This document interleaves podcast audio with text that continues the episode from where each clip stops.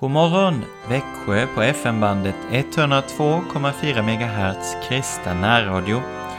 Jag heter Joakim Brandt Erlandsson och är präst i Helga Trefaldighets församling i Alvesta och Sankt Andreas Lutherska församling i Emmaboda.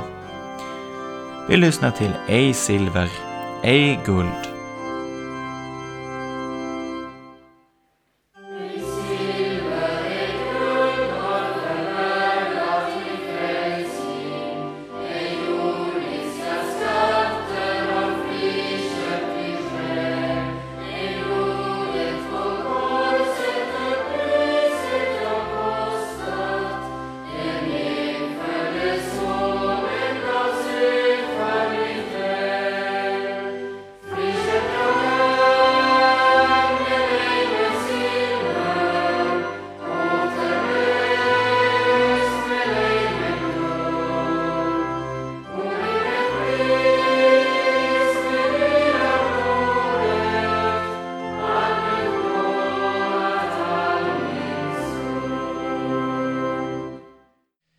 Denna morgon tänkte jag att jag skulle läsa två stycken andakter ur boken Ett nådens år som är betraktelse för söndagar och helgdagar under kyrkoåret.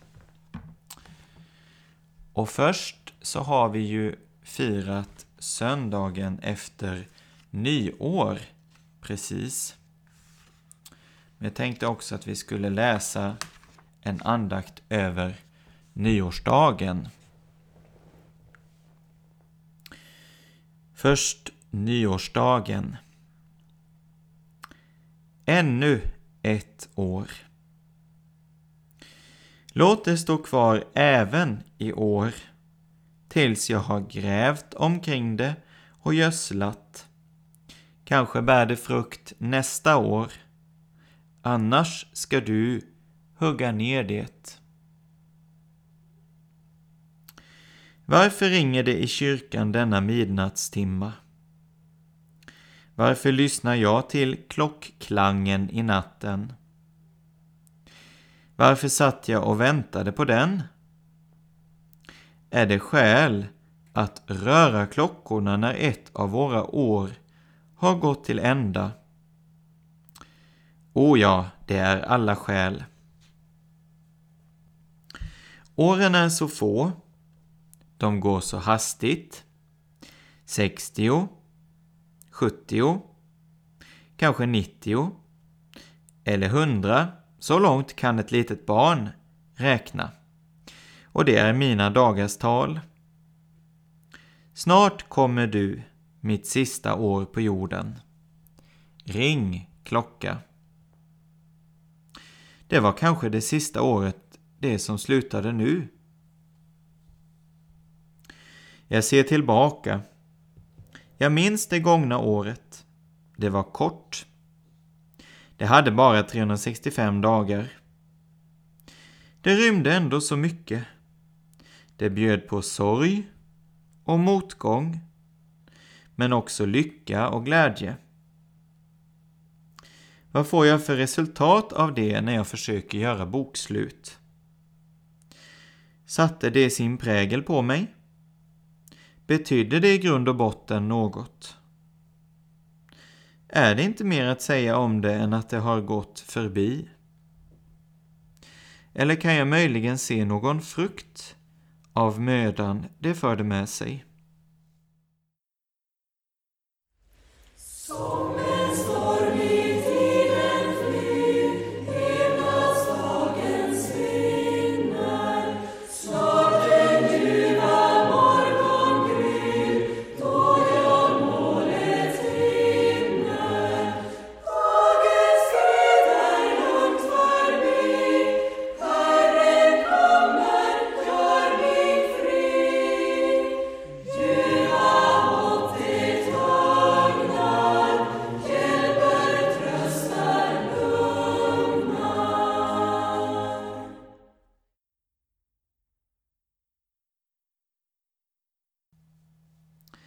Hur underligt att det inte bara är jag själv som frågar så.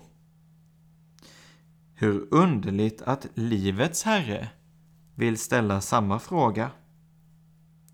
Han ser mig som ett träd planterat i hans vingård. Han kommer för att fråga efter frukten. Han ser inte på mitt liv med samma ögon som jag själv. Han mäter inte upp det lilla jag uträttade. Han väger inte heller min smärta, så som jag vill göra. Följde välsignelsen min möda, så var det han som sände den. Blev min väg igenmurad som med huggen sten, så var det han som murade. Allt sådant känner han väl. Han känner det bättre än jag. Det är inte nyheter för honom. Det är inte sådant han frågar efter när han söker frukten av mitt år. Nej, han letar efter sådan frukt som hör till omvändelsen. Han frågar i nyårsnatten om jag lärt känna honom. Han söker efter den glädje, den frid, det tålamod som är hans andes frukter. Vad finner han? Om det är mitt sista år, min sista vecka, min sista dag, ska jag då se pärleporten öppen vid vägens, vägens slut? Det är målet. Dit ville han leda min vandring. Det var för att jag skulle hinna dit som han planterade mig just på min plats i hans vingård. Vad blev frukten? Vad finner han?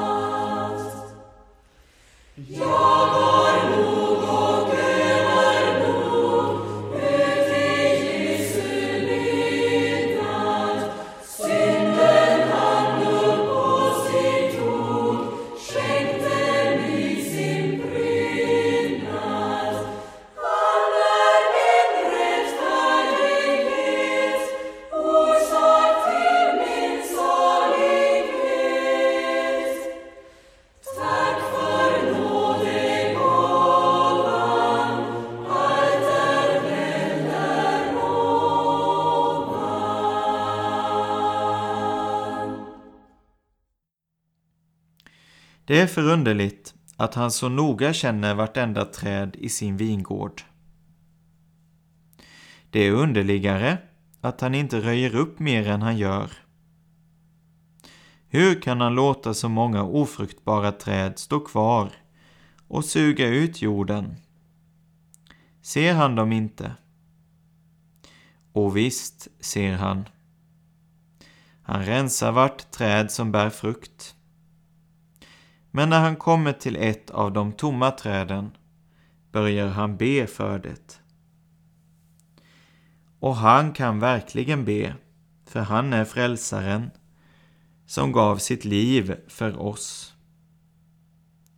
Han ber för mig. Och han gör mer. Han gräver omkring de torra rötterna. Han gödslar och vattnar. Ska han lyckas? Ska trädet börja grönska? Eller ska han till sist tvingas säga det var meningslöst? Meningslöst att han dog i mitt ställe. Meningslöst att han sökte mig med sin ande. Meningslöst att han bad sin far om ännu ett år av nåd för det ofruktbara trädet. Det har hänt att han fått lön för sin möda. Det har hänt att träd som stått där år efter år till ingen nytta börjar bära frukt. Det har hänt att en människa långt borta i det främmande landet stått upp för att gå till sin far. Från denna dag ska jag söka Herren. Jag ska inte ge mig någon ro förrän jag blivit viss om att höra honom till. Och han är själv så nära den som börjat söka honom. Han gläds så innerligt om han finner ett får som var förlorat. Han tar emot publikaner och syndare och äter och dricker med dem. Sådana arma syndare kallar han sin mödaslön.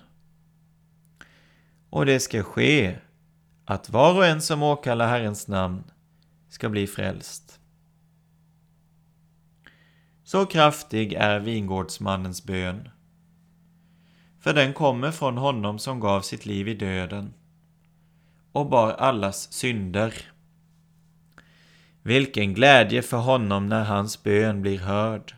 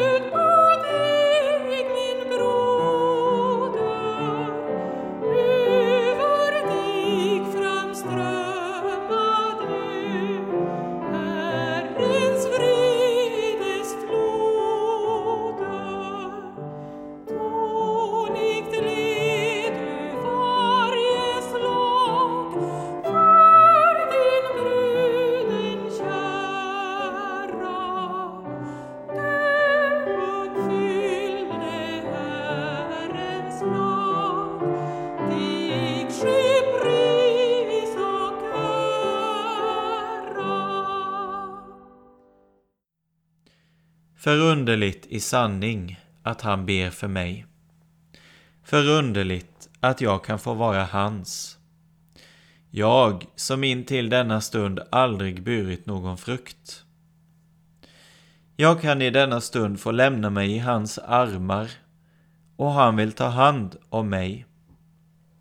Jag hör honom till. Jag är köpt med hans blod till att vara hans egen bli och leva under honom i hans rike. Han vill själv gräva och gödsla så att han en dag ska få se frukterna. Han vill rensa och tukta då så behövs.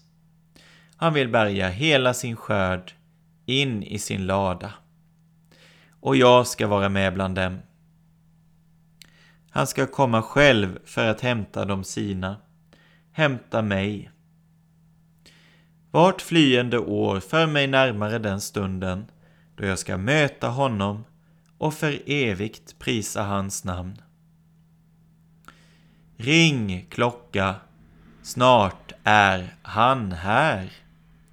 Det dröjer inte så länge, åren går så fort.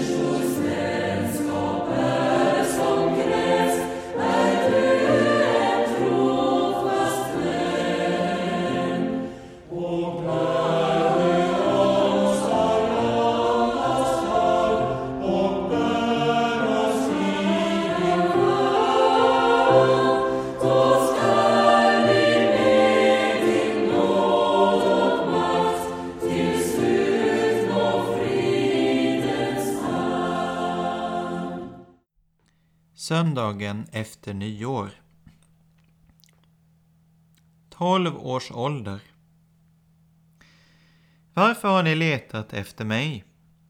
Visste ni inte att jag måste ägna mig åt det som tillhör min fader? Men de förstod inte vad han sa till dem. Sedan följde han med dem ner till Nasaret och han var alltid lydig mot dem. Sist av julens berättelser kommer skildringen av Jesu besök i Jerusalems tempel vid 12 års ålder. Den berättelsen är lika enkelt saklig som allt det andra. Det mest häpnadsväckande framställs som det naturligaste i världen.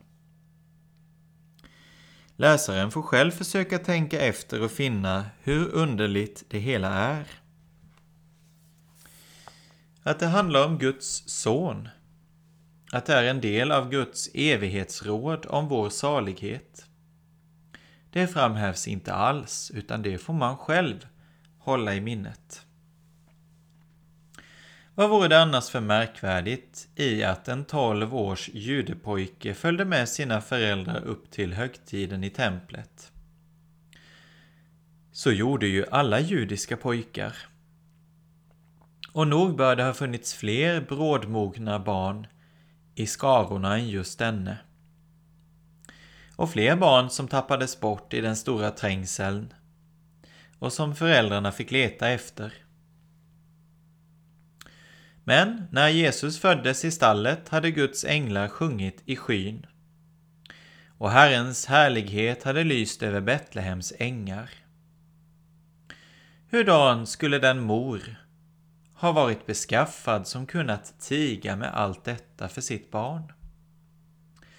Säkert hade gossen Jesus hört talas om det. Och mer än så, han visste redan vem han var. Han visste att han stod i ett alldeles enastående förhållande till sin fader.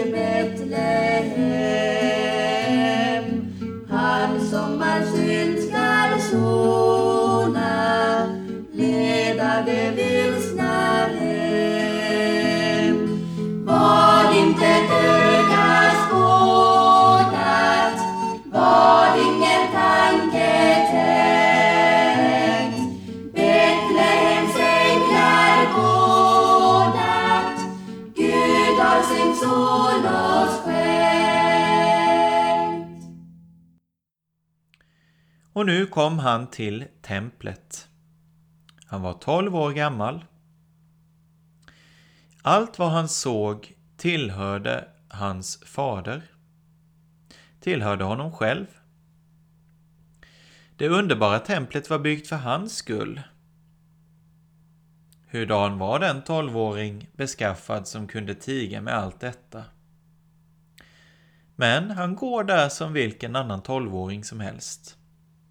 Han är så helt och fullt ett barn att hans föräldrar tror att han gått vilse och försvunnit i staden eller i resällskapet. Så helt var han en av oss, en så verklig människa som alla vi andra. Och ändå var han den han var. Sannerligen, frestelserna började inte i öknen 20 år senare. Det är ju nästan alltid så att den geniala människan är mycket tidigt utvecklad. Nästan alla de stora märkesmännen har i viss mån varit färdiga med sitt livsverk i mycket unga år. Redan som barn har de känt en oemotståndlig dragning mot det som skulle bli deras liv. Överallt i templet fanns det små grupper av lärjungar som samlades kring en lärare. Hur ska inte den tolvåriges hela varelse ha dragits mot dessa och fyllts av längtan att få stanna där och syssla med sådant som svarade mot hans egen natur. Nej, han skulle vända tillbaka till Nasaret och lära sig snickarens yrke, och det gjorde han. Han var alltid lydig sina föräldrar, står det. Än en gång. Frestelsen började inte i öknen.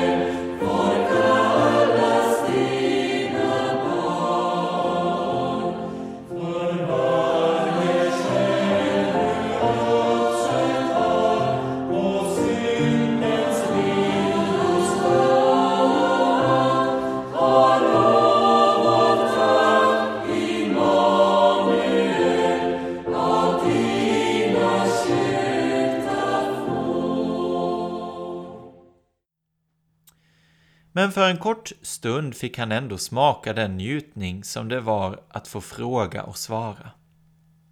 Och de som hörde honom häpnade över hans frågor och svar.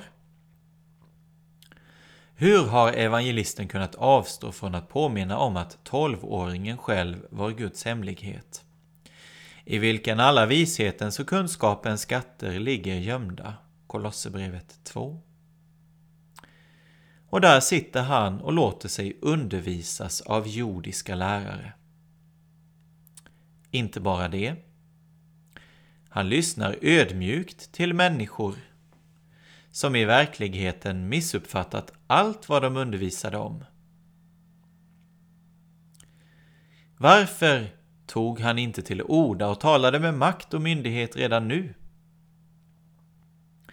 Nej, han skulle i allt vara lärjunge. Han skulle ödmjuka sig och bli den minste av alla. Återigen, inte började frestelsen först i öknen. Men han gjorde inget efter eget gottfinnande, inte ens det goda.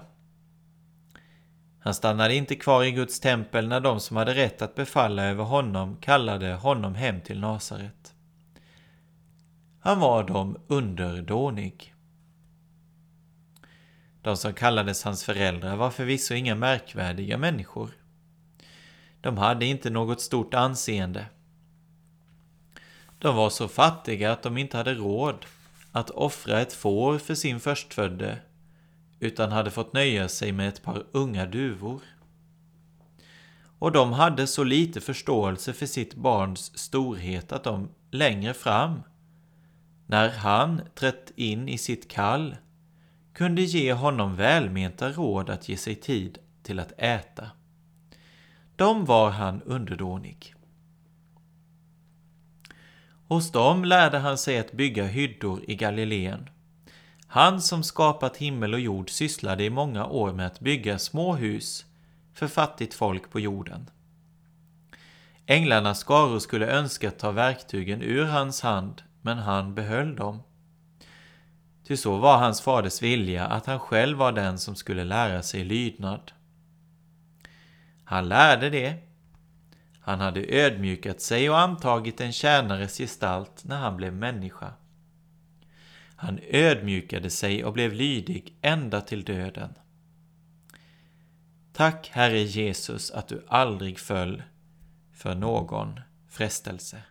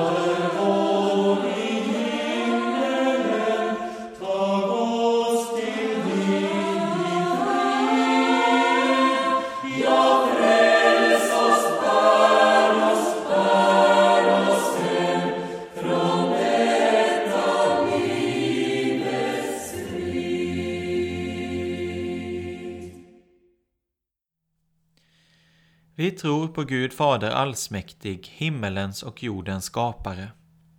Vi tror också på Jesus Kristus, hans enfödde Son, vår Herre, vilken är avlad av den helige Ande, född av jungfrun Maria, pinad under Pontius Pilatus, korsfäst, död och begraven, nederstigen till dödsriket, på tredje dagen uppstånden igen, ifrån de döda.